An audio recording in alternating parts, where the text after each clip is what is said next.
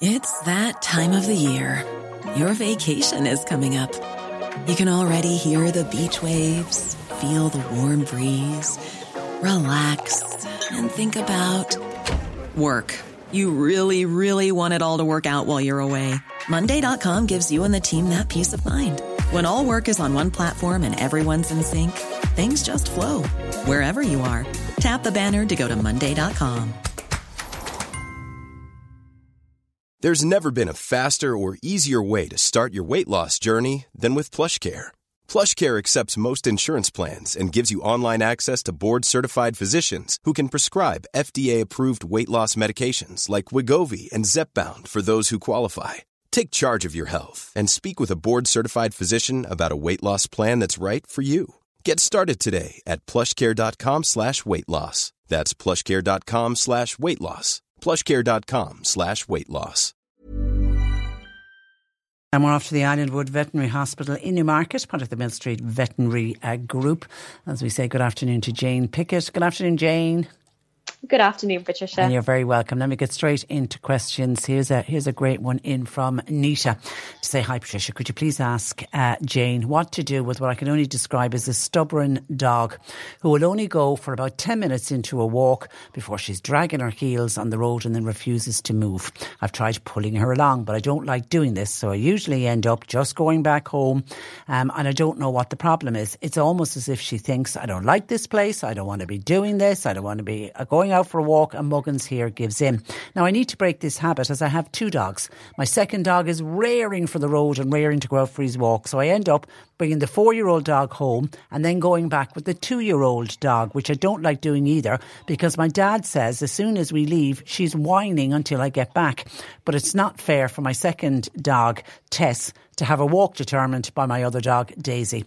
I know it's probably my fault for giving in when she simply won't move, but she's never been like this before, but it's now becoming a gradual thing that simply is getting worse. Now, she does have a dislocated knee joint which can pop out, but only occasionally.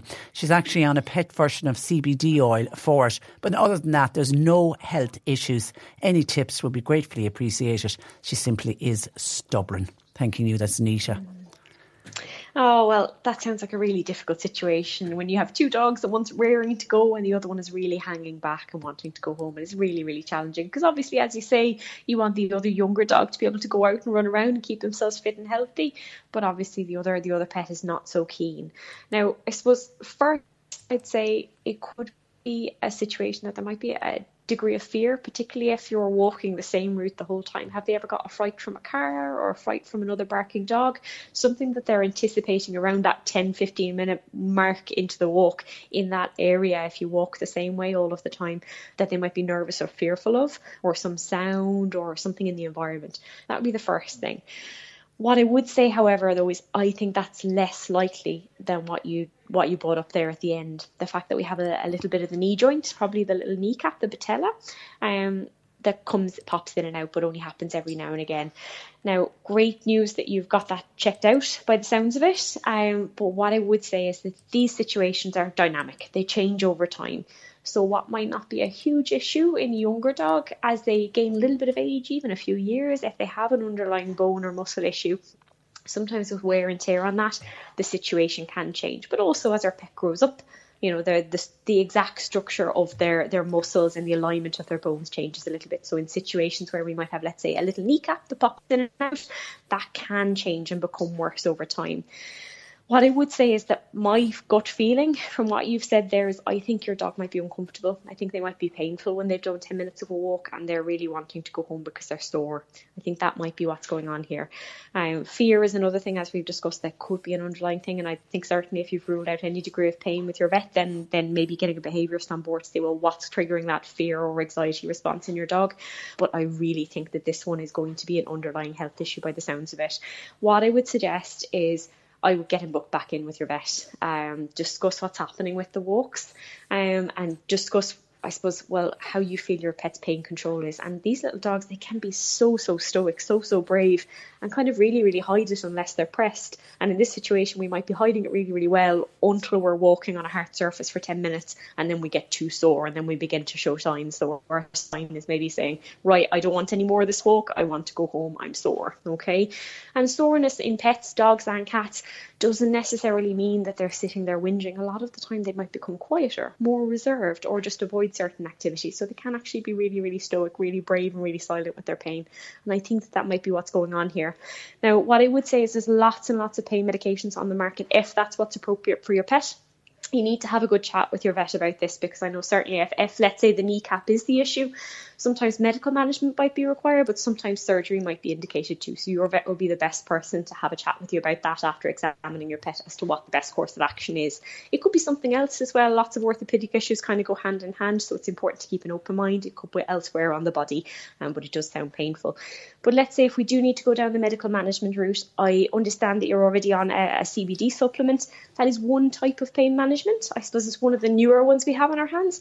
And what I would say is that it's really worth using something in conjunction with your vet if your vet thinks it's appropriate to prescribe, let's say, a, a medication such as a non-steroidal anti-inflammatory or some of the newer medications that we have that deal with the, the nerves response to pain, then we know that those medications are tried and true and trusted, and we know that they'll provide adequate pain relief. So I think really this one, although it might seem like a behavioural problem, my gut instinct in this situation is I think it's, it's pain, pain, and I think visiting the vet is the first thing. Okay, hi uh, Jane. I have a golden retriever who was on Royal Canin hepatic nut for the past two years, but suddenly has decided he doesn't want to eat it anymore.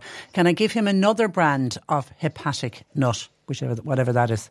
Mm. So hepatic means liver. Um, oh, okay. So that would be if we have, let's say, a liver issue, and for some reason not outlined here, it sounds like there's some kind of liver issue in the background that this pet was receiving a, what we call a prescription diet. So a very special diet that's specific to the needs of a certain disease process.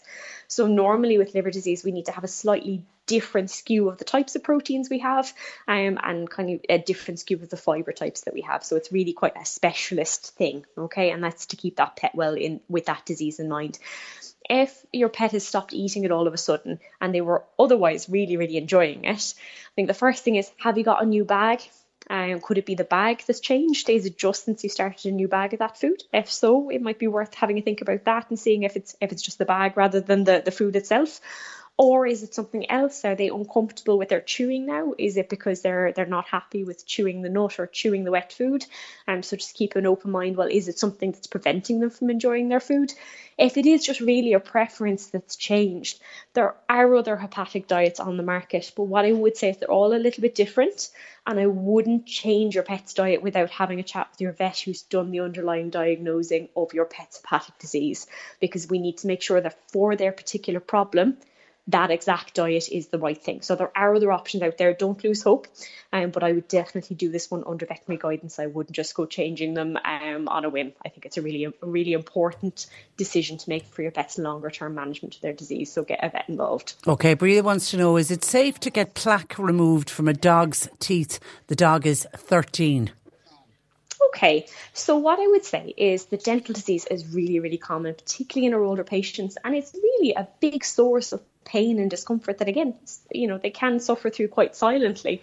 A lot of dogs will be eating and crunching their food and they actually have quite significant dental disease but you know it takes a lot for a dog to really go off their food um, because of because of discomfort. They're hardwired to really eat and drink and that's kind of down at their kind of basic needs and instincts. Um, I would say that as long as your pet is otherwise well at 13, then age shouldn't be a barrier to having general anaesthesia to have their teeth cleaned, if that's what's medically necessary.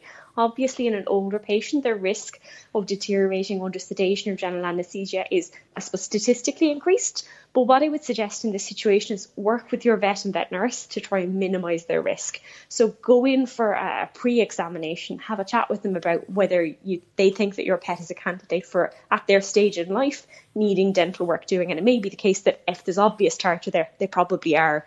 but they'll be able to guide you. Normally, in those instances, as vets, we'd recommend doing pre op bloods, and that's usually to check out in the background well, how is everything ticking away in the body? Are they doing well? So we can kind of try and tailor the anesthesia to the patient to make it as safe as possible. So simple things like that can be really helpful, but also you'll be able to have a more in-depth discussion about given your pet's health concerns in the background or lack thereof, what their likely risk under general anaesthetic is.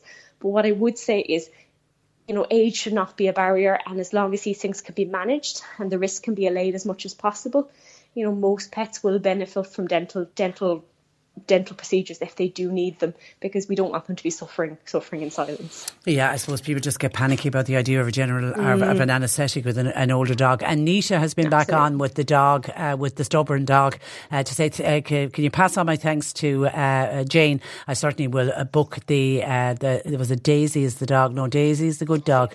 It's to, you know Daisy's the one who's playing up. I certainly book her in for a checkup with the vet. The vet. I forgot to say they're both uh, Cavachons, and she sent on a picture of the two of them that I take it was taken last Christmas. My God, they're just adorable dogs. Aww. They're really gorgeous. So Nisha, let us know how you get on, and, and hopefully, Absolutely. hopefully it isn't anything uh, too serious. Okay, listen, thank you for that, uh, Jane, and uh, we'll chat again next Thursday.